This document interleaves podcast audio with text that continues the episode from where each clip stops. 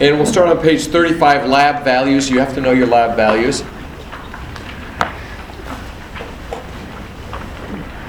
But the good news is you don't have to know them all. Just certain ones that everybody else knows. The only, well, there's kind of more bad news, and that is not only do you have to know lab values, but you have to know which lab values are more dangerous than what other lab values. So if you knew 10 lab values, you need to know which ones are high priority, which ones are middle priority, and which ones are low priority. Because they will ask you to prioritize people according to their lab values. Like they'll give you four different patients a patient with a potassium of 7.4, potassium with a pH of 6.8, a person with a hemoglobin of 10, and a person with a BUN of 54, and they want to know who's your highest priority patient. That kind of thing. So it's not good enough just to know the values themselves. Because they will give you four people, all of them have abnormal lab values. All of them do. So what you have to do is then rank them, you know, on who's highest, who's lowest priority. So what I want to do is teach you that because I don't believe any school I know of teaches students how to prioritize lab values. They teach you the lab values, they teach you the numbers, the ranges, what's normal, what's abnormal. They teach you what high means, what low means. They teach you the significance of the test, but they don't teach you that a hemoglobin of 7 is a higher priority than a person with an INR of 3.4. Do you see what I'm saying? They don't they don't get to that. Now, does am I mistaken? Are some schools doing that? Are any schools doing that? They pretty much use about potassium, but that's about it. Like, They just say potassium's bad. Mm-hmm. Yeah. and that's probably probably on boards that'd probably be the least you should know, at least that. But well, I'm going to give you a, a scheme here. You see the legend at the top of the page where it says A B C D. A means that it's not a priority. I mean, it's a low priority. It's not a big deal. Yes, it's abnormal. The, ab- the lab is abnormal. But really, there's nothing you need to do about it. In fact, in real life, if See, what I'm going to do is, let me, let me back up. What I'm going to do is, I'm going to, for every lab value I give you, I'll tell you whether the abnormal is an A, a B, a C, or a D. I'll assign a priority letter to it. Are you understanding where we're headed with this? And when I tell you that a lab abnormality is a level A, what I'm trying to communicate to you is that yes, it is abnormal. And yes, it could mean there is the presence of disease. But in the scheme of things, this is really no big deal. In fact, you don't have to do anything about it. In other words, if a lab report came back and it's an A level, you could ignore it all night long and have the doctor discover it in the morning, and you wouldn't be in any trouble for having that happen. Do you understand what I'm saying? However, if I tell you it's a C level, level C, letter C, and you do nothing about it all night long, and the doctor finds out about it in the morning, you are in major trouble. So I'm trying to give you a feel for how important it is that you must report these or do something immediately. So an A is abnormal, yes, but you do nothing about it, it's no big deal. A letter B it is abnormal and you need to be concerned, but there's nothing you need to do. You just kind of watch them closer. Have, have you had the experience where you had a lab value that was abnormal, but it really wasn't all that bad? So you didn't have to do anything, but you but that lab abnormality said to you, watch them closer, watch them closer. That's what I'm trying to tell you a B is. When I tell you that a lab value is a C, we've now crossed a line from low priority to high priority. When a lab reaches a C value, it is critical. You must do something about it. You can't just sit on that lab value and do nothing. If I tell you that a lab abnormality is a D, I'm trying to communicate to you that it is the highest priority that you can possibly have with a lab value. So, what's the lowest priority? A. Followed by B. And then what are two high priorities? C. And the highest of all is D. Okay, so just so everybody know where we're headed here. Okay, now let's start into this lecture. In the first column, there's the name and anything I want to tell you about it. In the middle column, you'll write the range, the normal range. And in the last column, we'll assign the A, the B, the C, or the D. Alrighty? Let's talk about creatinine. I told you two days ago that it is the best indicator of kidney or renal function. Now, in this case, I am talking about the serum creatinine because they will not talk about, they will not give you the values for a creatinine clearance, 24 hour creatinine clearance. They, they aren't going to test you that on that, but they will test you on the serum creatinine. Now, the serum creatinine is 0.6 to 1.2, which is actually the same numbers as the lithium range. If you recall that from yesterday, the lithium and the creatinine are the same range. Okay, in the middle column, I, you have that. In the last column, an abnormal creatinine is just a level A. You would never prioritize a person with a high creatinine as your highest priority. Now, do they have kidney disease? If they have a high creatinine? Yes. But are they going to die in the next four hours? No. The next morning, the doctor could come in and go, Oh, his creatinine is high. He must have kidney disease, and that's fine. You're not going to be in any trouble for it. Probably the only time that I would ever make a high creatinine something that I would actually make a phone call to a doctor about is if they were going for a test that had a dye in it that next morning. Like, for example, if they're having a cardiac catheterization where they put the dye in, if, they, if the question tells you that they're to have a dye procedure in the morning, I might make a high creatinine something that I would report, but it wouldn't be in the next hour. It would just be sometime, like, like for example, if you got the high creatinine back at midnight, I wouldn't call the doctor till 5 or 6 in the morning at the earliest. I might wait till 7. I certainly wouldn't call him at 1 in the morning. But there are certain lab values you're going to see you call them right away. So this would even then it wouldn't be a super high priority, but it would be higher than just a plain high creatinine. Does everybody understand that? Okay. The INR, the International Normalized Ratio, it monitors Coumadin therapy. It's like the PT. It's a variation of the prothrombin time. Its normal range should be 2 and 3, in the 2s and 3s. In other words, you want your I's and INRs to be in the 2s and the 3s. Like 2.1, 3.8, that's what you want.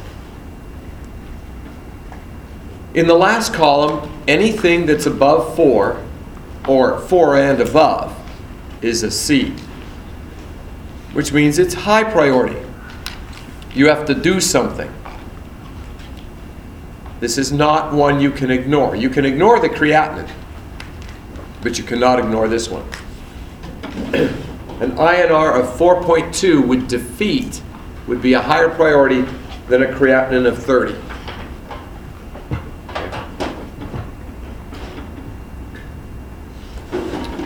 Now, when you when I assign something a letter C, what do I say are the implications of that? It's critical and you have to what?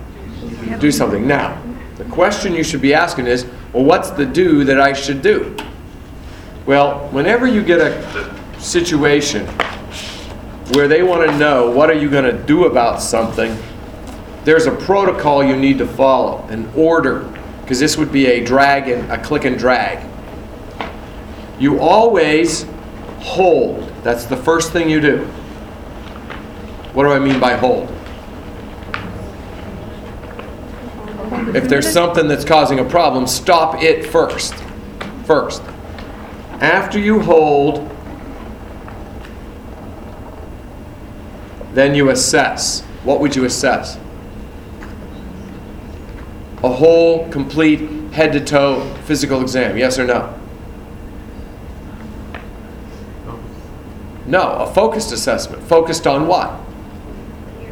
The area that the lab value is telling you there's some problem with. But do a focused assessment.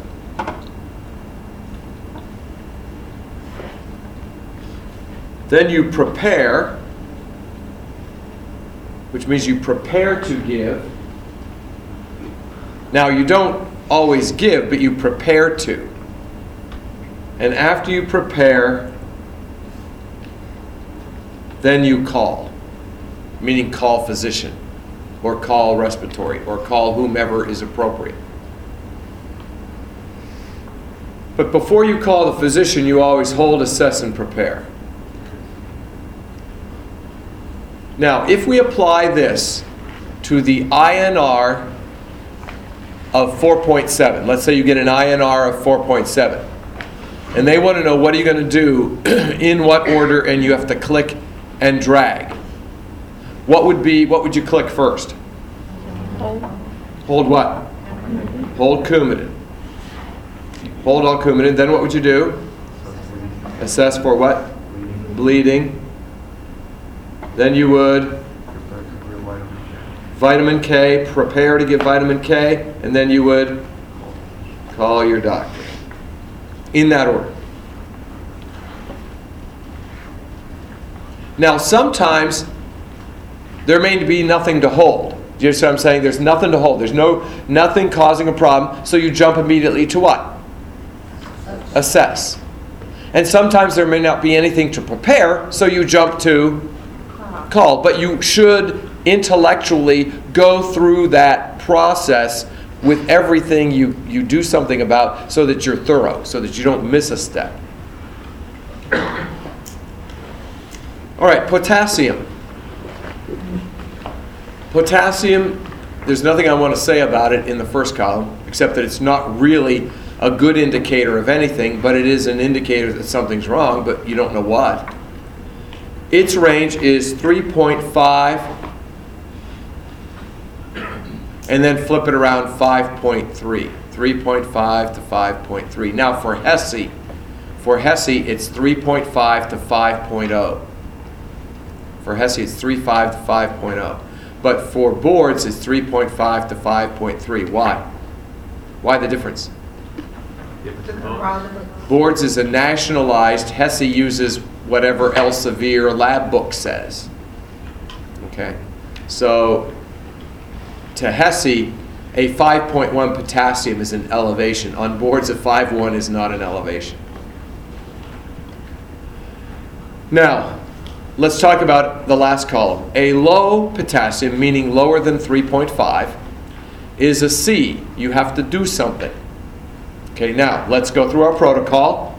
If your potassium is low, is there anything you have to hold? No. So what do you do? But what are you assessing? What's your focus? Heart. Assess heart. Prepare to administer vitamin K. Vitamin K. Potassium. I always do that. I always used to do that. Vitamin. Anybody ever do that? Vitamin K and potassium K. I screwed that up for like ten years. Okay, and then I what? Call the doc. All right. What if it's between 5.4 and 5.9? That gets a C. So now you have to do something. Well, is it high or low? High. So what do you think we would first do? Hold all potassium. And that may mean ripping down the D5W with 20 of KCl. You know what I mean? Getting that torn down. Then you assess the heart. Then you Okay. what?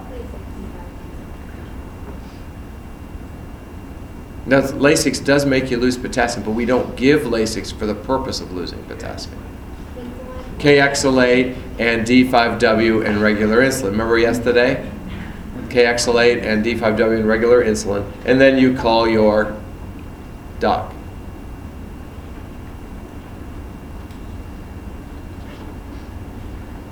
However, in the last column, if the potassium is greater than or equal to 6, it's a D. It is deadly dangerous.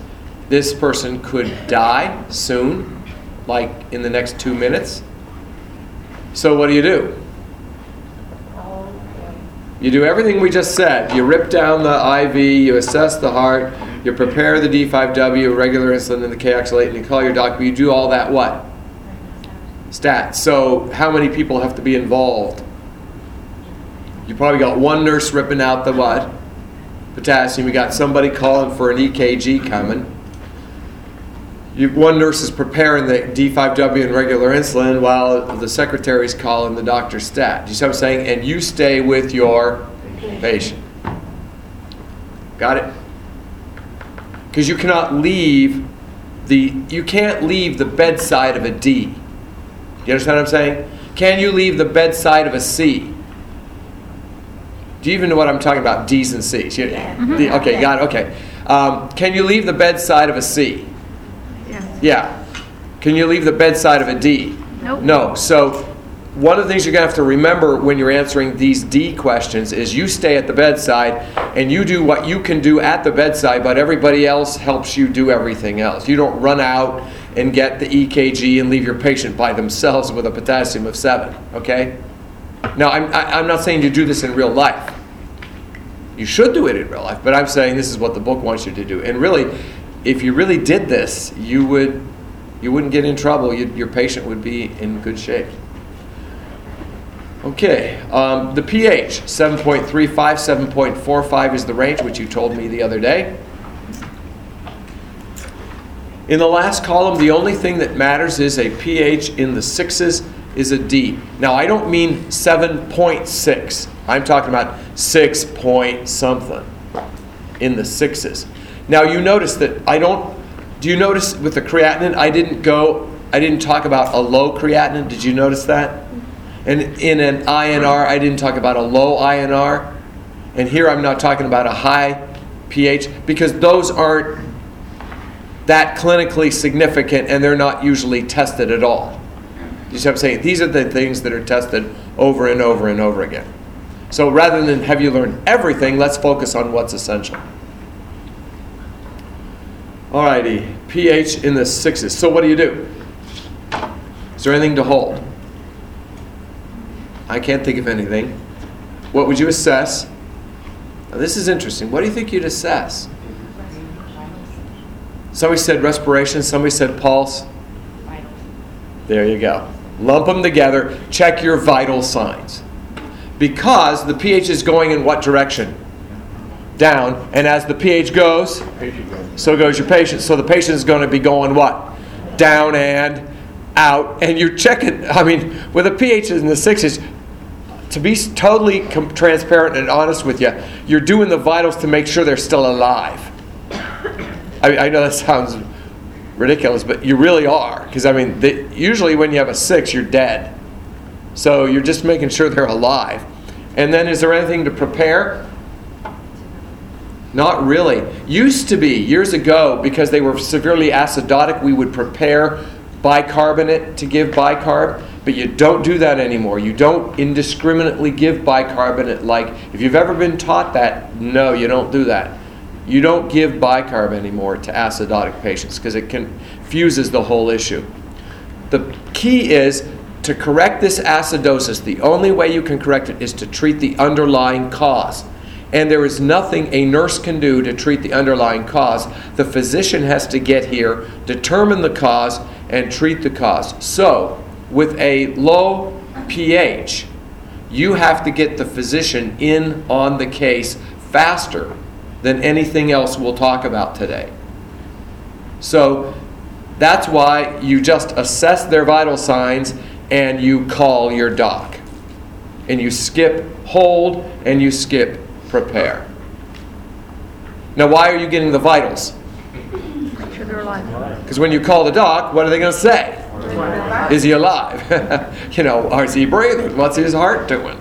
You know, so get a set of vitals. That's all you need. Set of vitals. Call the doc, and you stay. With the patient. So who gets the vitals? You do. Who calls the doc, maybe some, you know, get a, put on the light or whatever, and however you communicate to your secretary, unit secretary, and have them call stat. Okay, BUN, blood urea nitrogen, BUN. It has a lot to do with waste nitrogen waste products in the blood. Its range is 8 to 25, 8 to 25. The way I remember that is BUN spells what English word? Bun. Buns, like hamburger buns, hot dog buns. When you buy hamburger buns or hot dog buns, how many are in the pack? Eight. eight. There's your eight. Buns, eight. Eight to 25. And if the BUN is elevated, you, it's no big deal. All you do is assess them for dehydration. Assess them for dehydration. By the way, a little hint good guessing strategy here. If they give you an elevated blood value and you have no clue what's going on, and they ask you, for what would you assess them? Dehydration is a great answer. Because when you dehydrate, what happens to all blood values? They go up because of concentration. So it's just a really good, good guess to say, when the BUN's up, oh, I don't know what it is. Well, pick dehydration. Good answer. You may be wrong, but it was a good answer. Might not have made the top 10 surveyed, but you know, it's not bad. I don't know why I had an extra L on the end of elevated, but you know. Hemoglobin is the next one. It's 12 to 18. Now, yes, yeah, I know it's 12 to 16 for women and 14 to 18 for men, but for humans, it's 12 to 18. And boards doesn't get into lab values versus men versus women, children versus adults, newborns versus. They, they could be on your test, but those are really hard questions, and you do not have to get those right. But if you don't know a normal adult hemoglobin, you're in trouble. Okay. If it's 8 to 11, if the hemoglobin is 8 to 11, it's a B. And you would assess them for what? Low hemoglobin. Anemia, a bleeding or malnutrition. If the hemoglobin, however, falls below an 8, it's a C, and you must do something. Okay, well, what are you going to do? You going to hold anything? Not that I know of. You're going to assess for bleeding. You're going to prepare to administer blood, and you're going to call the doctor. Now, LPNs, you would you would prepare, but you would call. I'm not on this, but on everything where we've said call doctor, you could substitute notify RN. Do you see what I'm saying? You could wherever it's this could say hold, assess, prepare, notify RN. All right. Um, bicarb. The bicarb is what? 2 plus 2 plus 2 equals 6, right? 2, 22 to 26. And an abnormal bicarb is an A. We don't care. So what? You know, I've never, in 37 years of being a nurse, I have never been yelled at by anybody because I didn't tell them what somebody's bicarb was. It's just not a major issue. Okay, CO2, carbon dioxide. This is in this you are getting from an arterial blood gas, by the way. The normal range is 35 to 45. It's the same as the pH, just dropping off the seven point, correct? In the last column, a CO2 that's high but in the 50s, like 51, 57, 56, 59, those are C levels. Those are, that's a C, which means it's critical. You can't just sit on it. You got to do something about that. That's not good. Now, on, I want to say a disclaimer. I'm not talking about COPD clients here at all.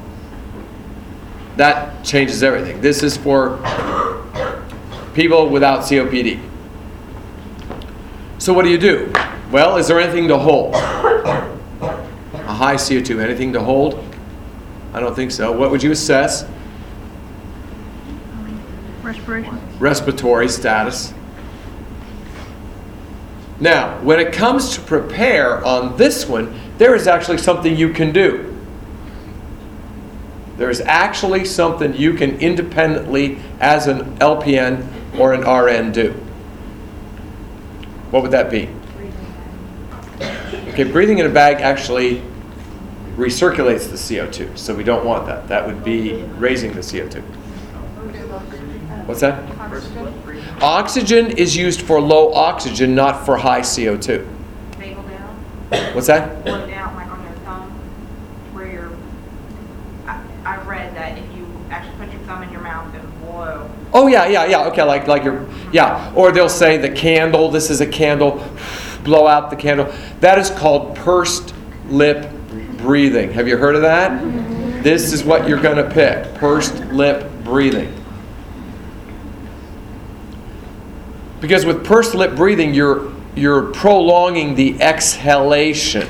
And if you prolong exhaling, you're getting rid of CO2.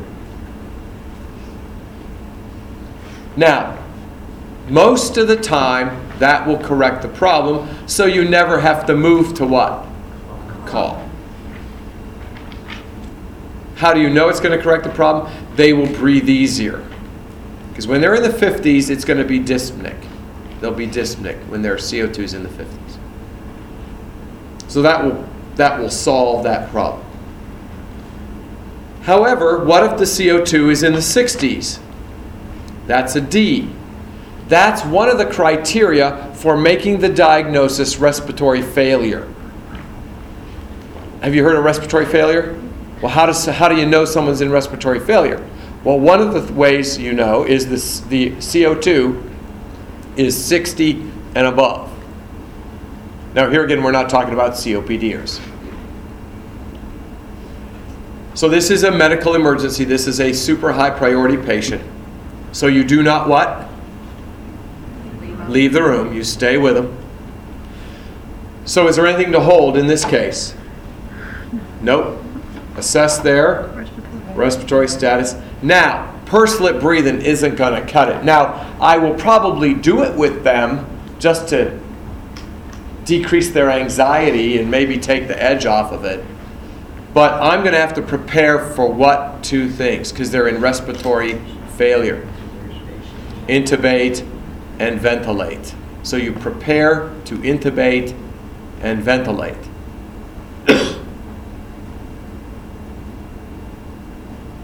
And then who do you call? There's two people to call. Who do you call first? Respiratory therapy first. Call respiratory therapy first. Then call the physician.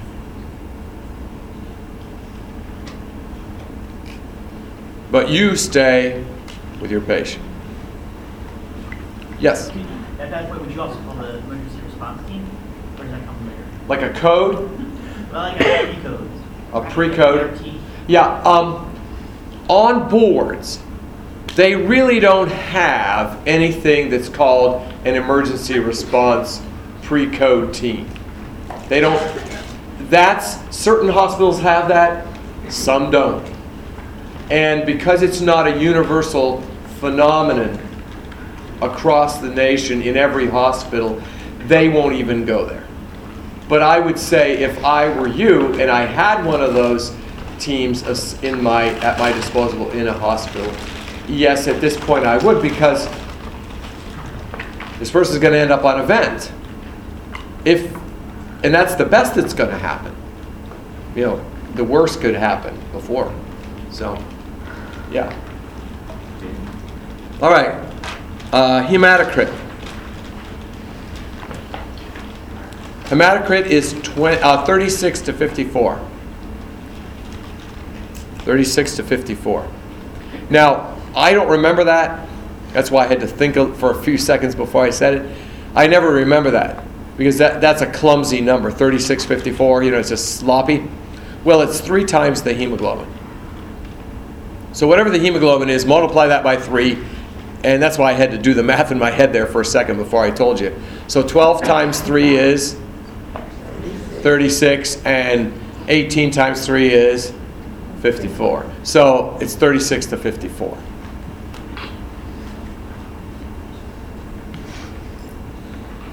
Okay, an elevated hematocrit, an, an elevated hematocrit.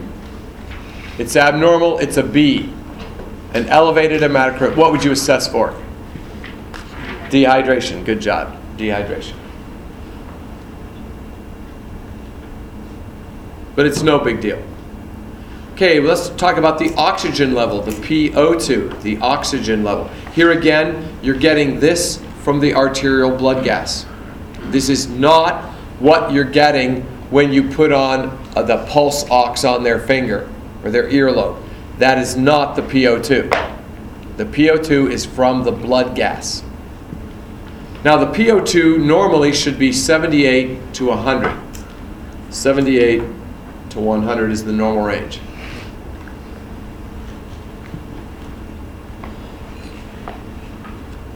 If it is low, but still in the 70s, like 70 to 77, that is a C, which means you have to do something. It's critical. So, is there anything to hold? No. You assess what? Respiratory. Now, there is something you can do, both LPNs and RNs, without a physician's order. And what is that? Give them oxygen because their oxygen is low. So now you give them oxygen. And nine times out of ten, what will happen? Will it correct it or not? It will correct it, and you will not have to call your physician. And how will you know it corrects it? Because you're not having a continuous arterial blood gas measurement. You'll know because the dyspnea goes away, and the restlessness, and the anxiety, and the tachycardia. By the way, just, just an interesting thing so that everybody, so I know everybody knows this, because they love to test this. When someone is hypoxic, which rate increases first? The respiratory rate or the heart rate? Heart rate. So when you go hypoxic, your heart rate will speed up first. Then, when the heart can no longer compensate for it, your respiratory rate goes up. A lot of people think, oh, hypoxic, your respiratory rate will go up first. No, it won't. Your heart rate goes up first. If you ever work coronary care, what are the two most common causes of episodic tachycardia in heart patients? Hypoxia and dehydration. So, a coronary care nurse knows that when you get these episodic tachycardias, all you have to do is increase the IV rate and give them some oxygen, and it goes away, and you never have to call your doctor. I would have to say 90% of the time that I have episodic tachycardia in the coronary care unit when I worked night shift there for 10 years. It's at was at Mercy Medical Center in Springfield, now called Springfield uh, Regional whatever Mall. Um, the uh, I never had to call doctors because I would just up the IV rate or give them oxygen, and I the tachycardia would go away. You always could tell a new nurse who came into coronary care because they were calling doctors in the middle of the night for episodic tachycardia. And the doc would say, Well, did you increase the IV rate? No. Did you give them oxygen? No. Well, do that and call me back if it doesn't work, you know. And that I'm saying it politely. Okay. Okay, well, what if it's low in the 60s, meaning 68, 69, 64, 63? That's a D. That's the other criteria for respiratory failure. So, what are the two defining characteristics for respiratory failure? CO2 in the 60s and an O2 in the 60s. When they're both in the 60s, that's when you need to intubate and ventilate them.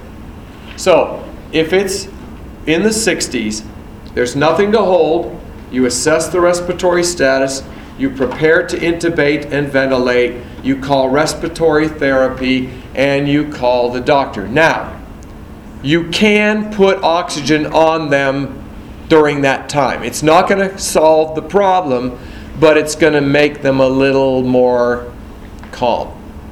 So if I had a click and drag on that one, how would I put, where would I put the oxygen? I'd probably do this. I'd probably hold, I wouldn't hold anything. I'd assess, well, no, I'd probably, there's nothing to hold. I'd probably throw on the O2 just to make them what? Comfortable. Then I'd assess them, and then I'd prepare to intubate and ventilate, call respiratory therapy, and call the doctor. Yeah. that kind of confuses me because I was always like taught, I guess, to always assess first and you're safe. Like in any question, like if you. No, you're not. That's a gross oversimplification. She said that she was taught that you, in an order question, you always assess before you do. And that's true 80% of the time. 20% of the time it's wrong because there's something you need to hold before you assess. For example, uh, you're giving a blood transfusion and somebody complains of itching and you see hives. What do you do? Stop the blood, then you do your assessment. What about though in this situation, like, because I would have put assess my patient first, then do the, ox- put the oxygen on mask. then That would probably, that, I, I'm just, I don't think, just in my impression, I think if you asked 50 nurses, you'd have half and half on that. And so I don't really, I can't conceive that they would write that question on boards because it would be such an interpretive thing, Subjective. subjective kind of thing. But if, if the INR is five, every nurse says, I'm going to stop the Coumadin and then I'm going to find out, assess. You know, that, they would all say that. Mm-hmm. And if the potassium's six, they'd say, I'd, st- I'd turn off the IV and then assess their heart. Okay, that makes sense. So yeah, it's, it's going to be, there are certain things where I always tell people this assess before you do, unless delaying doing puts your patient at higher risk. And if you would assess for signs of blood react, transfusion reaction, if you delayed stopping the blood to do an assessment of are they having a reaction, you would be putting the person at increased risk. So therefore, you do before you assess. Does that? So what's the rule, everybody? Assess before you do, unless delaying doing in order to assess puts the patient at risk. For example, a patient pulls out their arterial line. They are bleeding in bright red spurts from their radial artery. What's the first thing you do? Assess their vital signs, apply pressure. okay? Well, one's assess, one's do, right? Well, if you delay putting pressure in order to take a set of vitals, are you increasing the risk to the patient? Yes, therefore, do will precede assess. And that's an obvious one, but I'm, I'm trying to illustrate the principle. Are you seeing that? Yeah. Okay, good. Good question, because that's one that everybody's taught. How many were taught? Assess before you do, assess before you do. But you have to understand, whenever you use a rule like that, you have to understand that it's always an exception, and what's the exception? Yes? Um, Not the Carmel Group always had a question on ATI that would always catch us up, and it was something about with respiratory situation, which do you do first? And it had head of the bed. Yes. And oxygen, and Yeah. talking about assessing Uh-huh. Yeah, the thing is, is if I was between, somebody's having dyspnea, acute dyspnea, one was elevate the head of the bed, the other was put on oxygen, the other was uh, call the doctor, and the other is do a respiratory assessment. What would I do? I would elevate the head of the bed first. Alrighty? Because if I do a respiratory assessment with him lying flat, I'm just, it's just, I'm getting data that's not going to be helpful. He's not going to cooperate with me. I'm not going to get good data. Not going to get full. So I'm going to elevate the head of the bed first. I always like to do, if I'm between two do's, I like to position first. You know, if I'm between two do's and one's a position and one's another action, I find that the position usually wins over the other action. How many have found that out? Sort of seen that. So I would probably elevate the head of the bed. I would put the oxygen on. I would do an assessment, and then I would call the physician. Now, what did ATI say? I wonder. Is that what ATI said? Mhm. Because I almost always position first.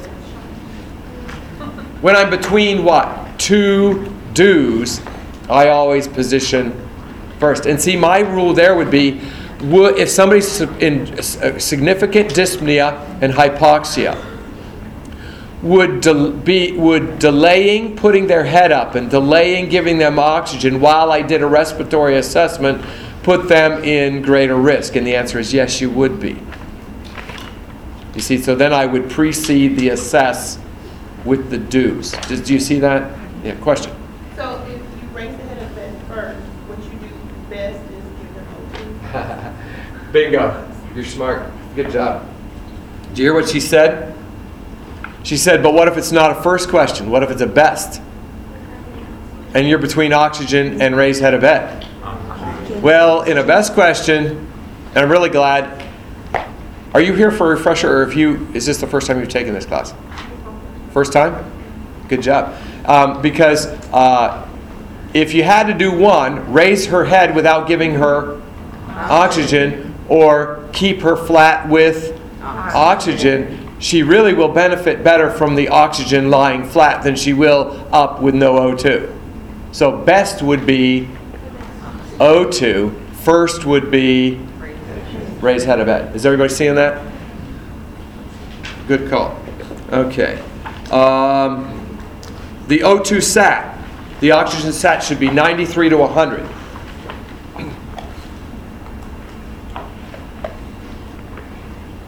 Anything less than 93 is a C. Critical. There's nothing to hold.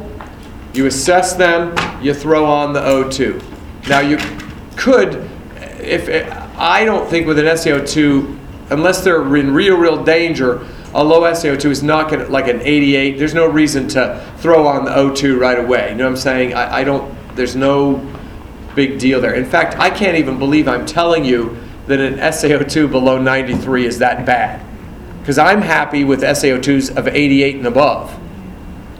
If you think that you're going to run around calling doctors in the middle of the night for SaO2s of 91, you're not going to last long.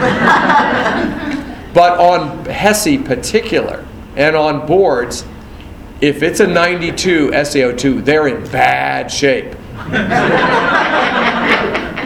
and I'm telling you, that's not real life, but that's the book.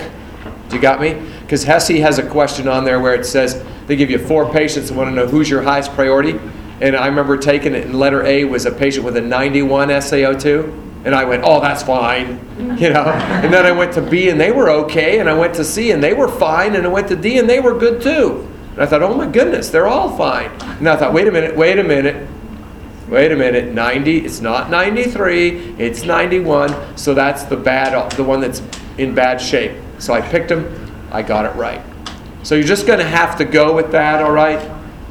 Um, now, anybody ever want to work peds?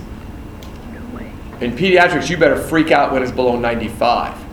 Okay, because little kids don't desaturate without, older people, we desaturate all the time. You know, it's just what we do. Um, but little kids don't desaturate. Do they specify if it's a COPD patient? Um, they usually won't go to COPD because then that, that anything could be. There's no with COPDers, they're going to have abnormal blood gases, but there's no pattern to tell you what it's going to be and how much of one thing means what. Do you see what I'm saying? Like they can't say, well, you know, for respiratory failure for a COPDer, it's not 60 and 60, it's 70 and 50. There's no, there are no parameters. Every COPD is their blood gases are individually judged on their level of functioning at that blood gas.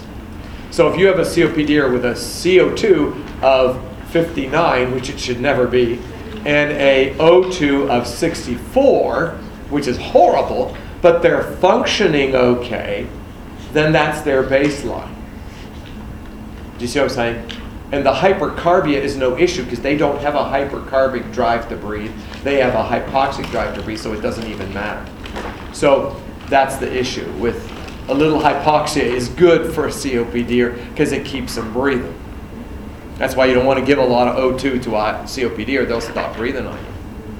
So yeah, I don't think that they could even ask a question that would be fair. Other than the fact to know that COPDers normally run high on the CO2, low on the O2. So I guess I, I, my question answer to you would be, if they gave me four patients and they told me one was a COPDer with a CO2 of 55 and an O2 of 71, even those are those are letter letter C's for you and I, I would not make them a high priority. Okay. BNP. Uh, oh, by the way, when is a when is your SaO2 invalid? What invalidates your finger probe SaO2 reading? Anemia. What's that? Anemia. Anemia falsely elevates it. So if somebody's anemic, they're going to look a lot better than they actually are. So when you if you have an anemic patient, your SaO2 is not helpful. You need to look at other indicators of oxygenation. The other thing that invalidates it is if they've had a dye procedure in the last 48 hours. Why? What does the dye do to blood? Color it. And what does that read? Color. So you're going to have falsely elevated SaO2s with anemia and after dye procedures. So in both cases, you're going to when you get your SaO2, you're going to think the patient is what? Better off than they actually are, which is actually pretty dangerous. Okay, BNP, which is the brain natriuretic peptide, don't worry about that. Uh, it's the best indicator of congestive heart failure. It should be under 100. An elevated BNP is a B, which just means you've got congestive heart failure, but you're not going to die. You don't need to call the doctor in the middle of the night. There's nothing you have to do. Just watch them for CHF. See, it sounds kind of funny that a heart value is not a high priority, but this is a heart value which because it's indicating a chronic condition. Do you understand why it's not high priority? Because it indicates a chronic condition, not an acute one. Sodium. Sodium is 135 to 145. If it's abnormal, it's a B, which means you assess. If the sodium is high, you assess for dehydration. If the sodium is low, you assess for overload. Remember hypernatremia, hyponatremia, the one with the E is dehydration, the one with the O is overload. However, if the question tells you the sodium is abnormal and there is a change in LOC, the priority of the patient shoots up to a level C. And basically, it's a safety issue at that point. It's safety. Which brings us to the last three lab values. Yay. You see why I didn't want to do this yesterday at 3:30? White blood cells. There are three white counts you must know. Three white counts you must know. The first one is the total white blood cell count, which is 5,000 to 11,000.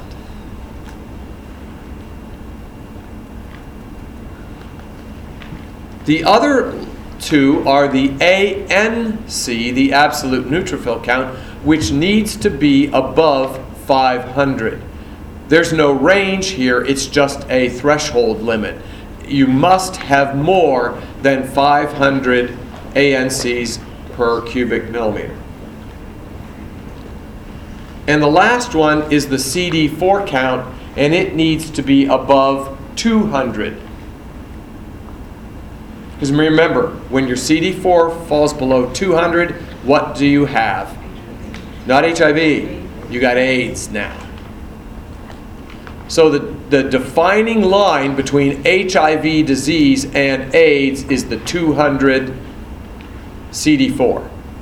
If you've got 201, you have HIV disease. If you've got 199, you have AIDS. So all of those are low white counts. And all of those are a letter C. All of those below those levels. An ANC below 500, a white blood count below 5,000, and a CD4 count below 200. All of those are level Cs. They all are.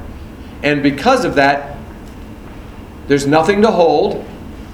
You assess for signs of infection. And instead of preparing, what you do is you place them on these neutropenic precautions that are in your last column.